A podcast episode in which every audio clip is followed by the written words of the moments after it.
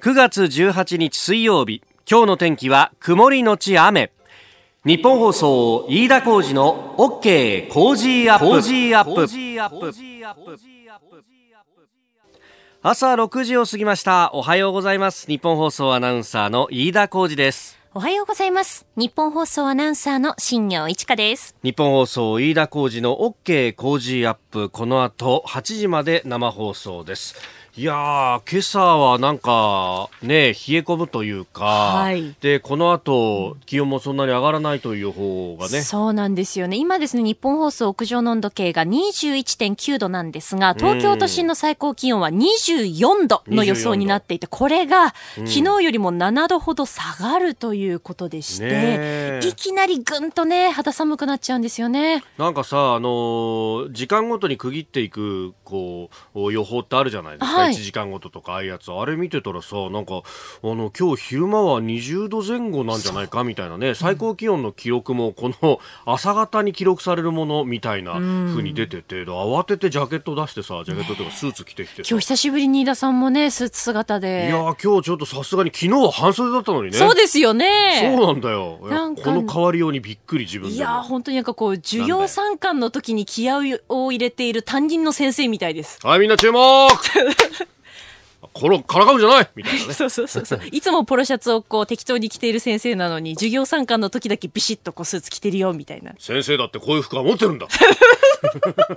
お、彷彿とさせますね、今日は。どういうことだ。いつもこれから先は多分こういう服が多くなんだよ、これは。そうですか、先生。先生じゃねえ。やめろ、先生って。バカにしてるだろ。ないです。バカにしてるでしょ。バカにしてるでしょ。わかんなくなってくるよね、本当ね。さあ、あの、いろいろニュースをこうね、あの、新聞が朝来ますんで、こうベラベラって巡ってたら、さっき上柳さんも言ってたんですけど、あの、JR 東日本の山手線がですね、JR 補足以来初めてこれ、えー、昼間に止めて工事をするっていうのがですね、出てて私もびっくりしたんですけれども、うん、あの、これがですね、11月の15日の、16日か、えー、16日に行うと、16日土曜日だそうです。まあ、あの、工事自体は11月15日夜の終電後から、えー、17日日曜日の始発にかけて、えー、品川駅の線路の切り替えの工事をやると。で、それに伴って、まあ、その区間のですね、品川と田町の間の京浜東北線は16日ずっと止まると。で、山手線も16日の朝から夕方4時ぐらいまで大崎と上野の間で、えー、止めるんだと。大問題なわけですよ。ね、止まっちゃうんですね。いや、そう。あの電車が止まるっていうのも大問題なんだけど、はい、この日付が11月の16日。うん、あれ？えー、飯田浩二そこまで言うかザ・ライブ2というですねイベントをなんと有楽町の読売ホールで行うってそうですよね。冗談じゃねえ。有楽町これバリバリ入ってんじゃないですか。バリバリですよね。ふざけんなって話ですね。なんで俺のイベントにぶつけてきたんだこれは。JR 東日本と大丈夫です。ただ、あの、いろんなですね、振り替えの輸送を駆使しまして、例えばなんですが、じゃあ、京浜東北線で有楽町に来ようという方がいらっしゃいましたらですね、品川駅で京浜急行に乗り換えていただいて、浅草線を入ります。で、三田駅でですね、三田線に乗り換えると、日比谷駅に着きますんで、日比谷駅から読売ホールは歩いて2分でございます。え、全く問題ありません。え、えー、ということで、あるいはですね、あの、東海道線で来られる方は、新橋まで来ていただきますと、新橋から京浜東北線は動いておりますんで、うん、それで有楽町に来ることはできるという。いやちょっとさ、はいなんかいろいろ前途多難なイベントになりそうだよ。これ大丈夫かな？えー、ちなみにですね、飯田浩二そこまで言うか、ザ・ライブ2、まだまだ席はたくさんございます。えー、詳しくは日本放送イベントホームページをご覧ください。はい、10月1日に消費増税が今のところ残念ながら予定されているということで、10月1日を超えますと、えー、発見した時にですね、お値段が若干上がるということになります。駆け込み需要大歓迎でございます。11月16日、えー、山手線がえー、JR の発足以来初めて止まるその日にですね、それを目の当たりにしながら、えー、日本の政治や経済も考えるという、はい、日本の行く末を考えていきましょう。えー、ぜひよろしくお願いします。ます11月16日、11月16日、11月16日読売ホール、え大事なことなんで3回言いました。はい、よろしく、よろしくお願いいたします。さあ最新ニュースをピックアップいたします。スタジオに長官各紙が入ってきました。まあ今日はバラバラという感じですがまあ一つのテーマとして経済安全保障ということが言えるかもしれません。読売新聞と毎日新聞が一面トップに報じているのが、え国家安全保障局。まああの経済まあ安全保障の面でまあどちらかというと外交安全保障のまあ官邸の司令塔というようなところですけれども、えー、ここにですね新しいい部署として、えー、経済班というものを作ってで経済についてのまあ外交あるいは経済の面での安全保障を官邸の主導を強化するというようなことが書かれております。まあ、米中覇権争い念頭というふうに毎日新聞サブ見出して書いておりますが、まあ、あこうやって経済の面というのがうん安全保障とかあるいはこう政府の意向というものを受けて、えー、いろいろと変わってくると。まあ、一頃ですね、経済的にこう仲良くなっていれば、えー、これ、えー、いさかいは起こらないんだというようなことが言われていて、えーまあ、それが90年代から2000年代初頭ぐらいは主流だったりもしたことがありました。えー、要するに、まあ、アメリカと、まあ、中国の関係だったり、日本と中国の関係もそうですけれども、まあ、政治の面でいろいろとこう、あの、ぶつかり合いがあったりとか、意見の不一致なんかがあったりとか、えー、した場合でも、経済の面でこう、非常に強く結びついていれば、えー、それは、え、戦争に対しての抑止効果があるんだということがまことしやかに言われていて、だってみんなお金儲けはしたいじゃないですかと。お金金儲けするときに戦争なんかが起こるとお金儲けできないでしょと。だから経済界が歯止めになって、えー、平和がもたらされるんですと。結構信憑性があるなというふうに受け止められてもいたんですがただただよく考えてみるとですね例えば第一次大戦が引き起こされた前っていうのは実は世界は結構特にヨーロッパを中心にグローバル化していて、えー、分業が進んでいたというふうに言われていてで経済の結びつきがこれだけ強ければ戦争が起こらないと。特に19世紀の終わりぐらいには信じられていたんですがところが、えー、ヨーロッパ全体を巻き込む第一次大戦が起こってしまったと。ことごとさように経済の関係が、えー、どんなに強い結びつきがあったって、えー、例えば民主主義国家であればそれをこう押し流してしまうようなですね、えー民意が、えー、巻き起こったりだとか、あるいは、こう、のっぴきならない、こう、利益の相反があったりなんかすると、たとえ経済が落ち込もうとも、戦争に打って出るということを選択肢として出してくるということは、えー、往々にしてあり得ると。まあ、その辺も含めて、まあ、経済もカードに使いながらコントロールしていくということをこれから進めていく。まあ、これは世界の潮流がそうなっているというところの一つの表れのような気もいたします。まあ、そうすると、中国イケイケどんどん一辺倒みたいな、こう、経団連の姿勢っていうのはこれから先どうなっちゃうんだろうなっていうのは非常に気になるところでありますが、さあ、そしてその経済、そして安全保障と、まあ、いう面で、えー、まあ一つ試金石となるのは香港であります。まあ、ここも、もうそれこそ西側諸国との結びつきの強さで言ったら、アジアの金融センターの一つであって、これだけ、えー、西側からの投資があるんだから、その経済が良ければ、経済の結びつきが強ければ平和になるんだというロジックで言うならば香港であんなデモは起こらないんじゃないかということになるんですが実際には、えー、ここでもぶつかり合いが起こっているわけです。で、えーまあ、香港の民主派と呼ばれる人たちの中で、えー、雨傘革命というのが2014年にありました。その時の学生側のリーダーでもあったジョシュア・オン、えー、高志宝さんという方、えー、があアメリカの議会で証言をしたというのが先ほどね新業アナウンサーも読んでくれました、えー、それからあジュネーブの国連人権理事会の方でも、えー、香港の、まあ、立法議員、まあ、これはあ日本というところのまあ国会議員みたいなもの、まあ、法律を制定する議員の人が、えー、人人権派、民主派の議員の人が乗り込んでいって演説をするというようなこともやっていて国際世論をどうこう作っていくかというところに不信してるんですが、えー、アメリカの有力な雑誌の一つに「ジ・アトランティック」というのがあります。でここにですね香港関連の記事というのが、えー、週末に出ていたんですけれどもあの共和党にマルコ・ルビオというですね非常に有力な議員さんがいます。あのアメリカの大統領選にも立候候補した人なんですが、えー、この人がアトランティックのインタビューに答えていて、えー、アメリカで今審議されている人権民主主義法案と、まあ、これはあの香港のデモでの弾圧に関わった人に経済的な制裁をしようと。米ドルを使えなくさせて、えー、資産凍結をしてしまおうというような、まあ、法律なんですが、えー、これ、まあ、米中のこの駆け引きの中でトランプ大統領はどちらかというと妥協を探ってるんじゃないかとも言われていてそうするとこの法案あの仮に議会で通ったとしても大統領がサインしないんじゃないかというようなことも言われてたんですがルビオさんは非常に楽観的でいや大統領もサインするだろうと、えー、対中国に関してっていうのはその貿易の駆け引きだとか実利を超えたところに価値観の問題にまで踏み込んでいるからこれは、えー、議会あるいは共和党とトランプさんというのは、えー、ほぼ一体になっていると。非常に楽観的な意見を示したと、まあ、これが、えー、共和党のかなり有力な議員が示しているのでおこれはいけるんじゃないかっていうのが今ちょっと空気として広がってきたということがあるようであります、まあ、いずれにせよですね、えー、香港情勢というのは明日の台湾そして、えー、日本にだって全く人事ではないというところを非常に注視していかなければいけないところであると思います。あなたの声を届けますリスナーズオピニオンです。あの、オープニングトークで11月16日に山手線が止まるぞと。はい、えー、京浜東北線も、まあ、一部止まるという話がありありましたけれどもね。ええー、そうなんです。私のやる11月16日の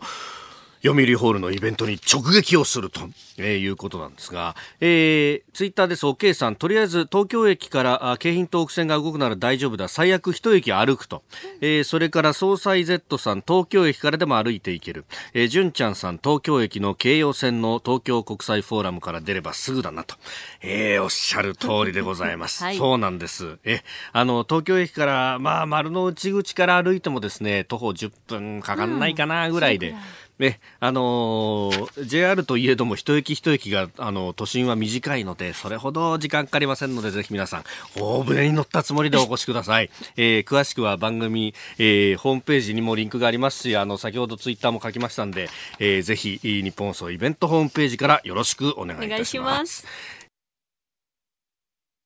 9月18日水曜日時刻は朝7時を過ぎました改めましておはようございます日本放送アナウンサーの飯田浩二ですおはようございます日本放送アナウンサーの新業一華ですあなたと一緒にニュースを考える飯田浩二の OK 工事アップ。7時台はコメンテーターの方々とニュースを掘り下げてまいります。今朝のコメンテーター、ジャーナリスト、佐々木俊直さんです。おはようございます。おはようございます。佐々木さんには番組エンディングまでお付き合いいただきます。では最初のニュース、こちらです。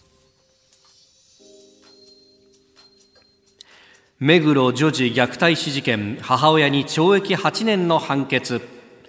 去年3月東京目黒区で当時5歳の船戸優愛ちゃんが両親から虐待を受け死亡したとされる事件で東京地裁は昨日保護責任者遺棄致死の罪に問われた母親の由里被告に懲役8年の判決を言い渡しました。判決言い渡しの後裁判長はしっかりと考えやり直してくださいと言葉をかけております。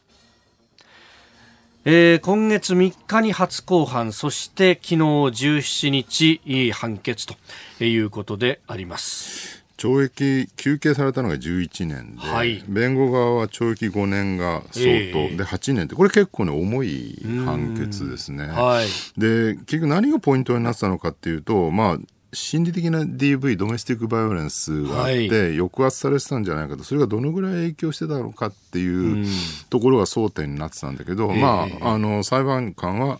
えー、そこまでの強い影響はなかったということなんですね。ただね、これってね、本当にそうなのかっていうのは、もう少し社会として深く深く掘り下げていった方がいいんじゃないか。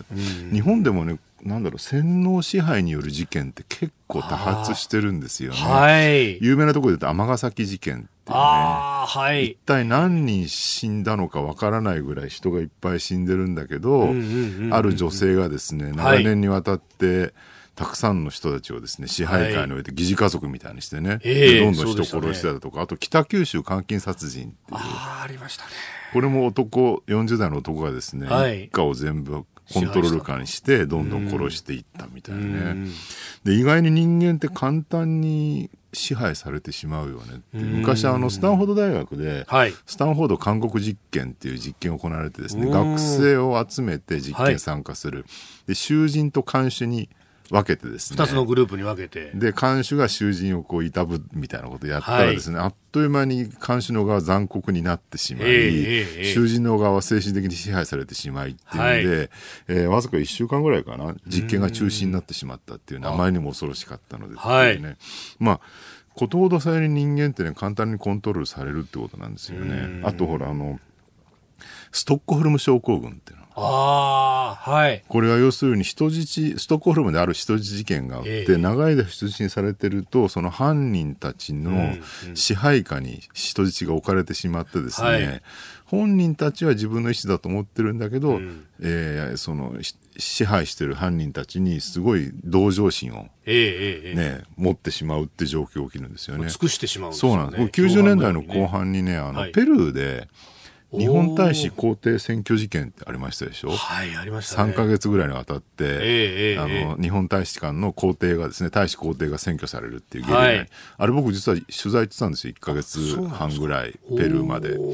あの時いろいろ取材してねやっぱり解決っていうか要するにか、まあ、実際にあれペルー国軍が突入して、ね、人質を解放して終わったんですけどあの時もやっぱりね人質の中にはすごくこうゲリラに対して同情心を持つようになる人がたくさんいらっしゃったっていうのはあと取材で分かってですね、えー、で別にそれは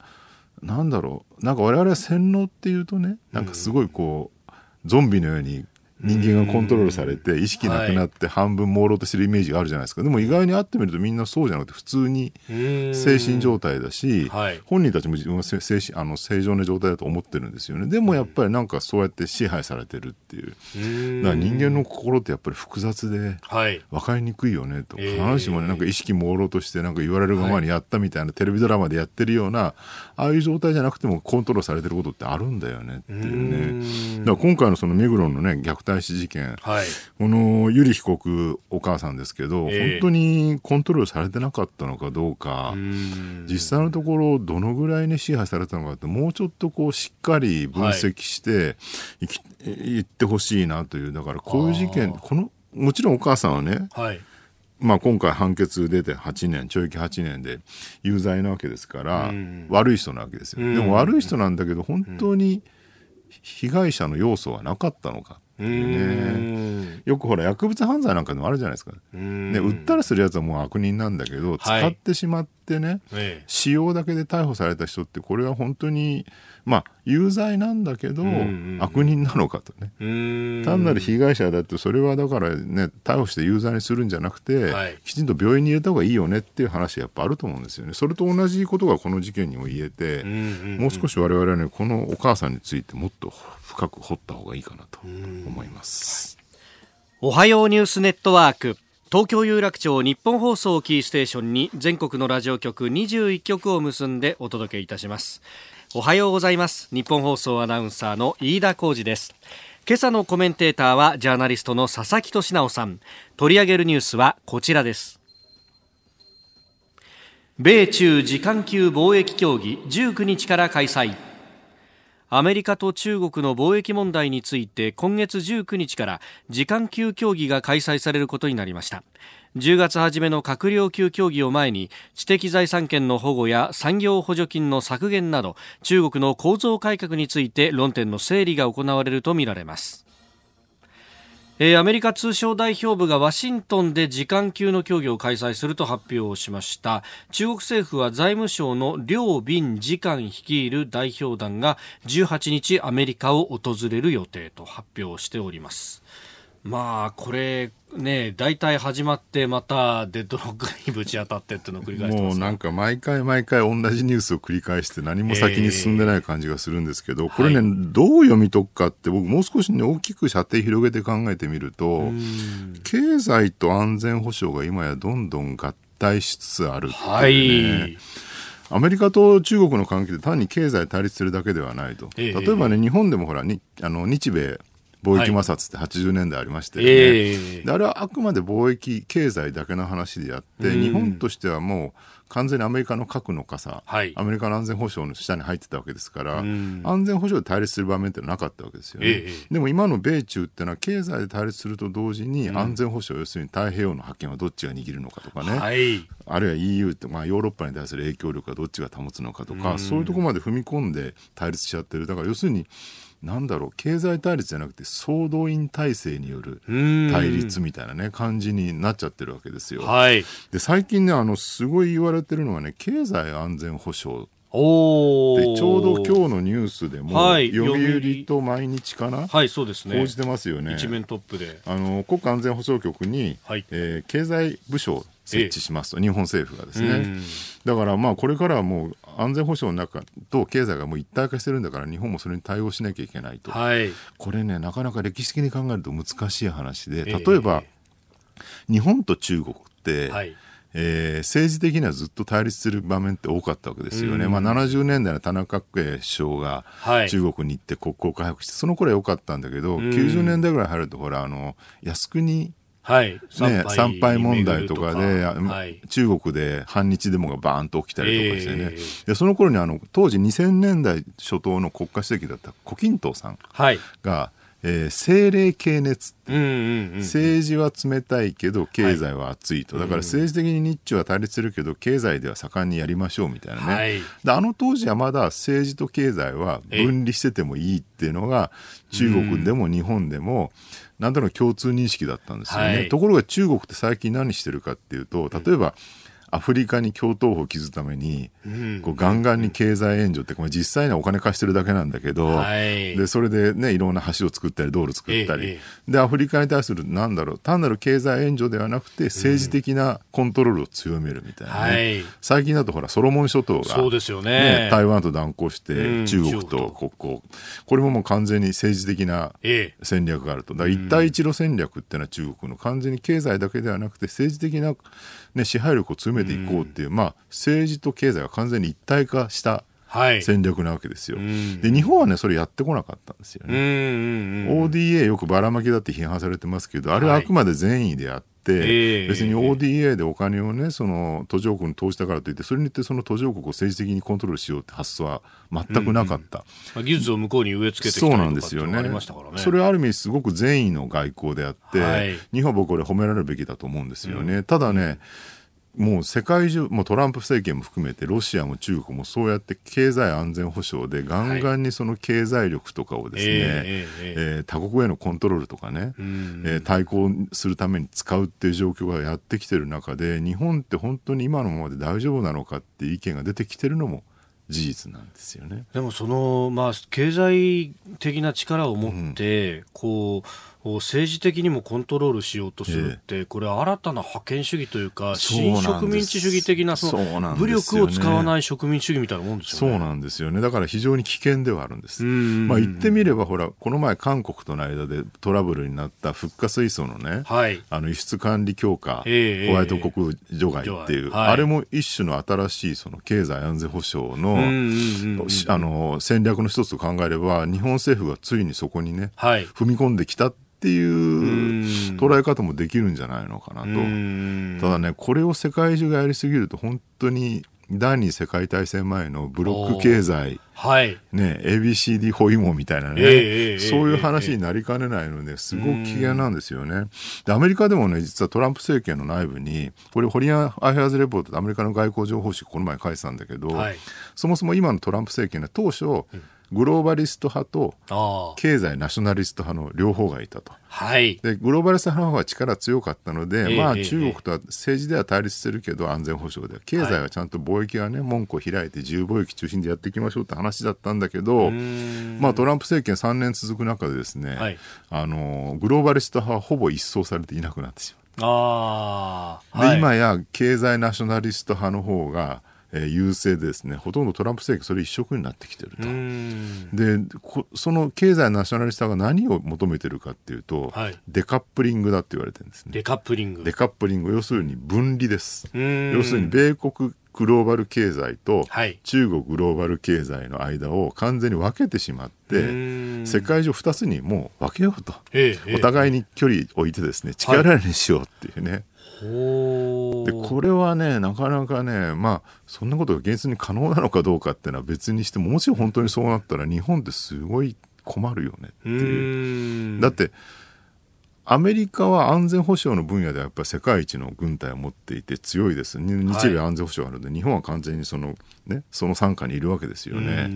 一方で中国って今やアメリカがそういう保護貿易にどんどんはまり込む中で、どっちかといえば世界中の自由貿易体制を主導しつつあるのは中国になりつつある、ね、ああ、残念ながら残念ながら。皮肉なことにね。グローバルサプライチェーンの中核はもはや中国ですからね。っていう状況になると政治経済的には中国中心、はい、安全保障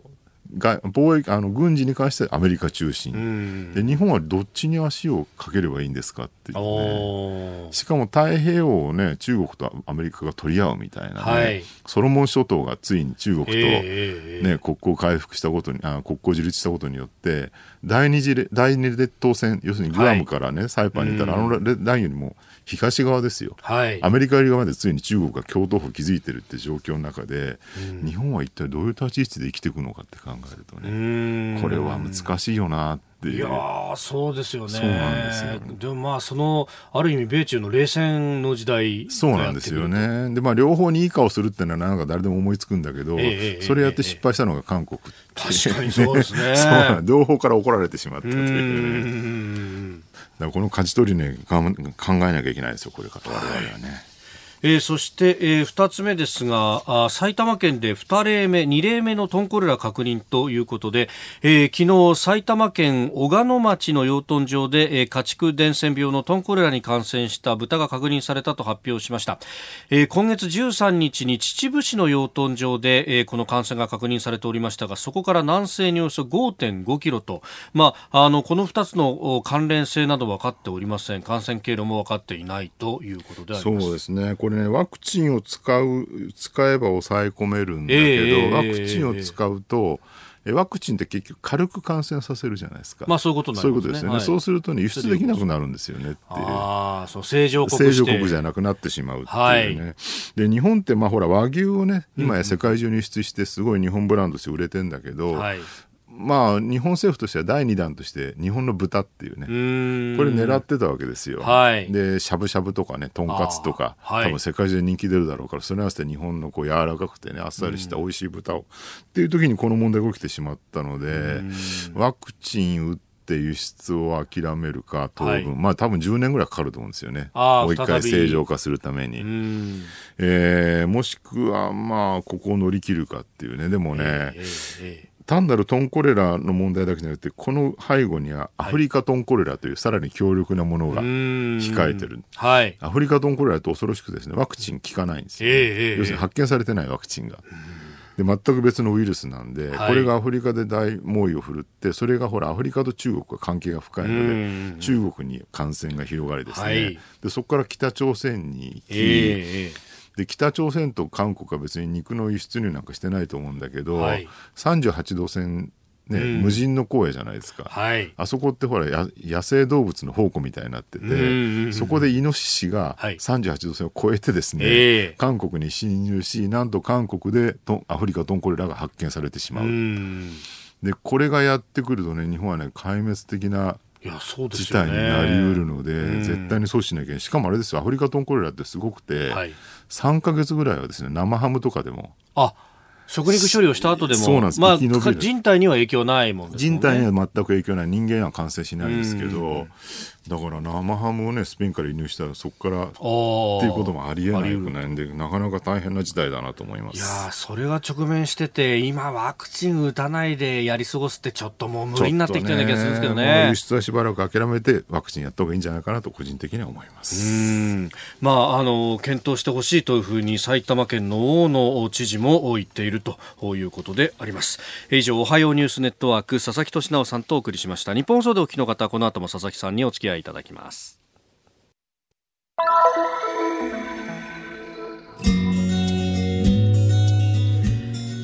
7時26分です台風15号による千葉県の大規模停電は7時現在で県南部を中心におよそ4万9100件に、えー、上っているということであります。えー、日本放送では千葉県にお住まいの方に今知りたい情報役立つ情報をお届けする千葉情報ネットワークをお送りしておりますこの時間は富津市の高橋恭一市長に現状を伺っていきたいと思います電話がつながっています高橋市長おはようございますおはようございます。お忙しです。よろしくお願いいたします。こちらこそよろしくお願いいたします。あのー、今日から午前、今日ね、あの昼ぐらいから雨の予報ですけれども、どうですか、今のお天気は？はい、あのー、少し雨が降り始めているような状況で、大変心配をしております。ええー、あのー、各地で言われてますけれども、屋根が被害を受けたところも多かったと、その、あの、ビニールし、ね、はい、あの、ブルーシートなどで、えー、少し補修をしてという動きもあったようですが、降っ富津全体としてご覧になっていていかがですか？やはり各地、えー、屋根を飛ばされているお宅そして瓦がですね剥がれ落ちているお宅、多数ございまして、えー、えー、ブルーシート、えー、ご要望も大変多い中で、はい、えー、全国からご支援いただいて、ブルーシートの方お配りしておるんですが、はい、えー、なかなかその後のですね、えー、屋根の作業というのが困難な方が多いようで、今、さまざまな、えー、機関にですね、えご協力をいただきながら、徐々に徐々に市民の皆さんにご支援を広げているところでございます。うんやっぱりそのあたりね、専門の技術持ってる人じゃないとなかなか屋根に上がっていったのは難しいわけですよね。そうですね、それで本日もですけれども、はい、昨日も雨が降っておりますので、はい、さらに危険な状況で作業ということになりますので、その辺はご注意をいただきたいというふうには思っております。まあ足元も滑りやすくなるしと、はい、で一方で普通の停電ですが、あの、はい、東京電力のホームページを見ると、はい、およそ5500件が停電をしていると、まあいうことなんですが、市長ご覧になっててこの回復の進み具合あるいは今の現状いかがですか？正直ここまで長引くとは当初思ってもおりませんでしたし、やはり我々もあの山間部がですね、なかなか、えー及してこないということで、大変、えー、もう少しなんとかならないかなと、もう少しピッチ上げてもらいたいなというような気持ちは持っております。それはやっぱり倒木だとか、土砂の影響というのが大きいですか？私もやはり倒木というのが多いというふうに説明を受けております、あそうすると、もう直そうにも入っていけないというような可能性もあるわけですよね。そうですね、今、自衛隊さんがですね、はい、多数、えー、普通の方にも入っていただいて、はい、えー、東京電力さんと、えー、一緒にですね活動していただいているというような状況です。うん。あとは水の方断水はいかがですか？断水はですね、えー、かなり復旧してまいりまして、しかしながらまだ数箇所ですね、えー、断水が続いている状況ですので、給水車等の対応でですね、えー、なんとか市民の皆さんにですね水の方を確保していきたいというふうに思っております。えー、スタジオジャーナリストの佐々木俊直さんもいらっしゃいます。あの道路の寸断の状況っていうのはだいぶ回復してきたんでしょうか？えー、未だにですね倒木によってあの車の通行ができないというところが数箇所残っておりますけれども、えー、全く人も歩くこともできないというところはですね、ほとんど解消ができているというふうに考えております。まあ、結構山間部が多くてね、細い山道多いから大変ですよね、完全に回復するのに。そうですねあの完全な回復というのは少し時間がかかるというふうには思っています、まあ、それだけこう山間部が多かったりとかあと発災当初はあの通信も寸断されていたということだとあの市役所としてもこう現状把握まず大変だったわけですよね、これ。そうですね。現状の把握、あの初動の段階でですね、えー、その辺はやはりあの対策の遅れ、対応の遅れというのは、反省しなければいけないというふうに思っております。まあ、ただ、市役所の周りだってこれ、被害を受けてたわけですもんね。そうですね。市役所の職員の方も人で足りなくて大変ですよね。そうですね。あの職員も、えー、みんな一生懸命取り組んでおりますけれども、いまだに停電が続く中で、えー、取り組んでいる職員も多数おりますので。うん、あんまり職員の方もね、不眠不休にならないように、余裕を持って仕事いただいた方がいいと思います。すね、はい。それから人手がまあ足らないというあたりでいうと、ね、この3連休もちょっと雨が心配ですが、ボランティアの募集というのもそろそろ始めるというところですか？はい、17日からボランティアセンターが立ち上がっておりまして。えー、近隣並びに県外からもですね、えー、多くの皆さんがご支援に入っていただいているというふうに聞いております。うん。これ、あのー、今、ボランティアでやってほしいこと、あるいはこれ持ってきてくれたらっていうようなことって、師匠、ありますか、えー、物資に関しましては、えー、えー、すぐに食べられるレトルト食品であったり、そういうご要望が今でも多くいただいております。あの作業につきましては、先ほどのあの屋根の上の作業というのが、最もニーズが多いわけですけれども、はい、これはやはり経験のある方ということになろうかと思いますので。なるほど、まあ、あの今後、家の片付けとかっていうのは、じゃあね、これからあの災害ごみもいっぱい出てくると思いますが、その辺は今後、はい、この3連休超えた後っていうようなことになってくるわけですかね。今でもですね、ええ、あの臨時の処分場仮置き場というものは設置しておりまして、はい、えー、昨日などもですねボランティアの方で一部そのようなお手伝いをしていただいている方もいらっしゃるというふうにお聞きしております。なるほど、わかりました。高橋市長どうもありがとうございました。ありがとうございます。えー、富津市の高橋恭一市長にお話を伺いました。以上日本放送千葉情報ネットワークでした。先ほど、トンコレラについてのニュースというのもありました。うん、まあ、埼玉でね、起こっていると、えー、隣の群馬だとか、あるいは千葉っていうところは、かなり畜産の盛んなところでもあるわけですからね。で、ね、えー、ガレオンさん、ツイッターです。トンコレラ一度リセットかけた方が良さそう。経済的ダメージはでかいけど、対症療法じゃそろそろ厳しいんじゃないかと。要するにワクチンを、これ輸入、輸出がね、えー、ちょっとダメになる可能性はあるけれども。そうですね。まあ、それで国内消費ができなくなるわけじゃないわけですから。そうなんですよ、ね、輸出量はね、まあ、そんなには多くないので。そもそもがそうですもんね。国内需要で、まあ、ある意味持ってるような産業ですもんね。えー、確かにもそう考えると、ね、えー、人体の影響はないわけで。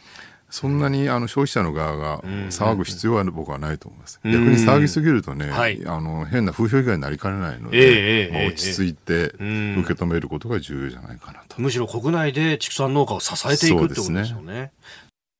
お送りしております日本放送飯田浩二の OK 工事アップ。お相手私日本放送アナウンサー飯田浩二と新業一華がお送りしています。今朝のコメンテーターはジャーナリスト佐々木俊直さんです。引き続きよろしくお願いします。よろしくお願いします。続いてここだけニューススクープアップです。この時間最後のニュースをスクープアップ松井大阪市長が福島原発処理水の受け入れに言及。処理済み汚染水のをどうするかっていうのは国民の皆さんに理解をしていただく中で海洋放出これを、えー、進めてもらいたいと思ってます。どこに流しても大丈夫なんだから自然界レベルと比べて全く影響のない処理水だということを明らかにしてそしてあとはそれを丁寧に説明して政治家が決断すべき事柄だと思ってます。福島第一原発で増え続ける汚染水の浄化後の処理水の放出について大阪市の松井一郎市長が科学的に安全性が証明されれば大阪湾への放出に協力する考えを示しました。松井市長は全く環境被害がないものは国全体で処理するものだと指摘しております。まあ3年余り経ったら、もう設置のスペースがなくなってしまうという、ね、そうですね、まあ、実際これをね、大量のタンクを大阪に持ってって大阪に放出するっていうのは、現実的では全くない。ただし、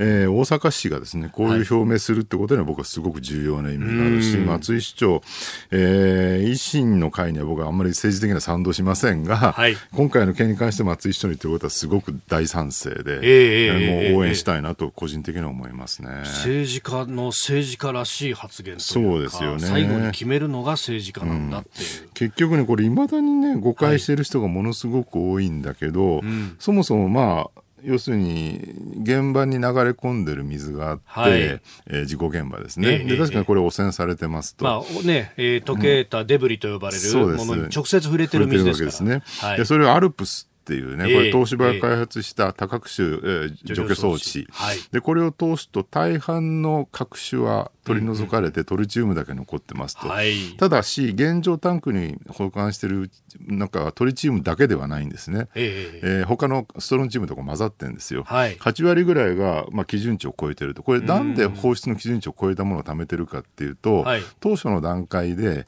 えー、その第一原発のですねえー、環境基準空気中の、はい、えー、その放射線量をですね、えー、抑えるために一旦、はい、あの基準値を超えても貯めてると、うんうんはい、これおかしくないんです。で、えー、実際にじゃあ海洋放出する際にどうするかっていうと、もう一回二次処理を行って、はい、えー、トリチウムだけになった段階で放出しますと、うんうん、じゃあトリチウム水放出していいのかどうかっていうと、これはですね、もう経済産業省なんかの資料に散々書かれてますけど、世界中の原子力発電所で、えー、トリチウムに関しては海洋放出してるんですよね、はい、これトリチウム水って書くとなんかすごい大変なものが入ってるように見えますけど、うん、トリチウムって H3 三重水素。そうですね。あの H2O の中に H3 が混ざるっていうのはまあ往々にしてよくあることでそれこそ手元にあるコーヒーにだってこれある一定量は混ざっている。自然界の中には大量に存在してるし、はい、さらに言うとまああのかつてほら空あの大気中核実験が行われてた時代ってあったんです60年代と50年代、はい。えー、あの頃はね、えー、トリチウムなんてもうそこら中の環境に大量に存在してたんですね。今どんどんどんどん年々減っていて、はい、もう核実験行われる以前ぐらいのレベルまで戻ってると。で福島でそのタンクに貯められてるトリチウムの量なんて本当にごくわずかでですね、はい、これそのまま流しても全く問題ないよねっていう話なんだけど、えー、これがね本当に知られてなくて。だ汚染水っていまだに書いてますよね。見出しで汚染水って書く新聞があるんですよね。そうなんです。で確かに汚染されてた水なんだけど、一旦処理して海洋放出しても大丈夫な段階まで来てるわけだから、これは処理水って書くべきであると。はいそれは言葉のまやかしだって怒る人がいるんだけど、なんでそれを処理水で書かなきゃいけないかっていうと、風評被害があるからだよねと。要するにいつまでも福島が汚染されていて、ね、放射線がいっぱいあるみたいなイメージが残り続けると、漁業、漁協も困るしですね、農業やってる人も困るし、福島に住んでる人も困るので、はい、とにかく風評被害、我々をね、そのまるで汚染されてるかのように言わないでくれっていう福島の人たちはすごいずっと言い続けてるんだけど、なぜか汚染水ってメディアは書いてしまうっていうね。だからこれね、だから一部の人が全然理解されしてなくて、文句言い続けてるのはもうしょうがないと思うんだけど、いまだにこういう基本、基礎的な知識が広まってないっていうのは、やっぱりマスメディアの影響は相当大きいよね。これは大きいということはないですね。そうなんですよね。で、まあ、またね、あの、森林の環境大臣は、もう、いきなり、その、海洋放出の道を閉ざすような発言をまずして、そうなんですよ、ね、前任の環境大臣がちょっと、まあ、問題に一石を投じるような形で、海にそう、前環境大臣ね、まあ、環境大臣辞める間際というか、辞めた後というか、えー、になってね、ね。あの、おっしゃって、まあ、海洋放出するしかない、誰か言わなきゃいけないんだっていう、ねはい、これは確かに全くその通りだったんだけど、まあ、小泉進次郎さんはそれをどこまで認識してるのかっていうね、えー、そもそも認識ないでなんとなく言っちゃった感じもするんですけど、ただまあいずれはねこれ開放するしかない。のは100%間違いないわけで、まあ、場所がなくなりますからね。そうなんですよね。でそこにおいて風評被害をどう起こさせないかっっていうのが、政府の仕事でもあり同時にマスコミの役割でもあるわけなんですよね、だからマスコミがこれ果たしてるですね夫婦以外の影響力ってものすごく大きいので、はい、なんでそこをいまだに認識してもらえないのかな、えー、まああの上がってきたね魚に関しては、全部モニタリング調査をして全く問題がないものだけが市場に流通しているという形だし、まあこれもっと言っちゃえばですね、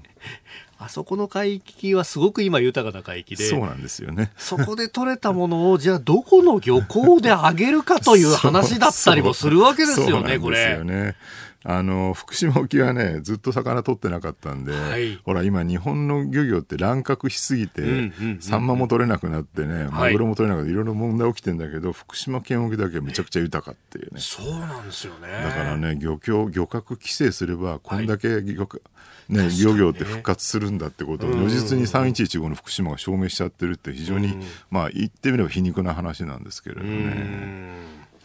えー、松井大阪市長が福島原発の処理水の受け入れに言及というニュースから、まあ、あ福島の復興、風評以外についてもお話をいただきました、えー、このコーナー含めて、ポッドキャスト、YouTube、ラジコ、タイムフリーでも配信していきます。番組ホームページご覧ください。